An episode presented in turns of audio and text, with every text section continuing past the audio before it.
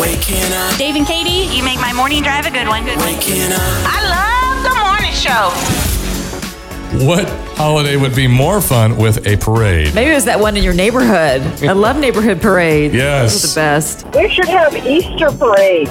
We'd have a really tough time with the floats, though, because they would just rise up and then disappear. Yeah. Amen, Cheryl. That's really Oh, good. I love that. What about a Father's Day parade? I like that. Like every year, Mother's Day parade, all the dads just walking around and like rolling grills and stuff. Pushing girls out. Yeah, that's that's the parade. It'd be like a tool time parade. there you go. You're like building stuff. I can see it right now. Mother's Day parade. huge idea for a new parade. Okay. Okay, we need those. Okay, you know how we have the Rose Bowl parade and all the floats are made of flowers? We need to have a candy parade, and all the floats will be dedicated to different candy. I love that one so much more. Oh man. And we can have one like for dedicated to chocolate. It can look like a chocolate fountain, you know, where it's just like oozing everywhere.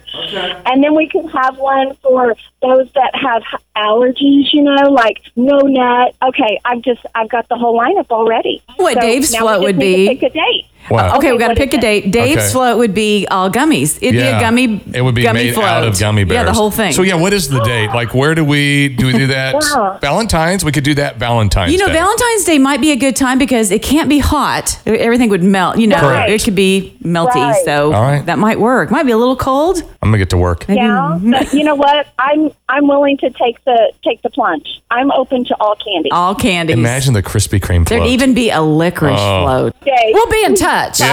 Okay. Our people will call your people. Yeah.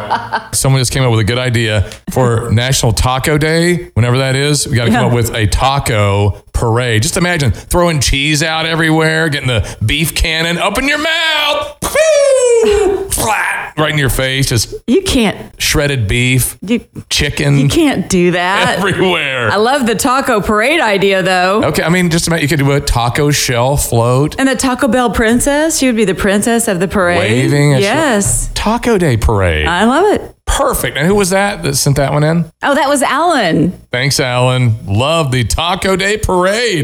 idea grandparents day float think of how we could honor our grandparents and the generations before us i think that would be a fantastic way to show our support to the older generations idea for a float in a parade or a, an actual parade would be a literary parade where each float is a different book and it tells the story of that book.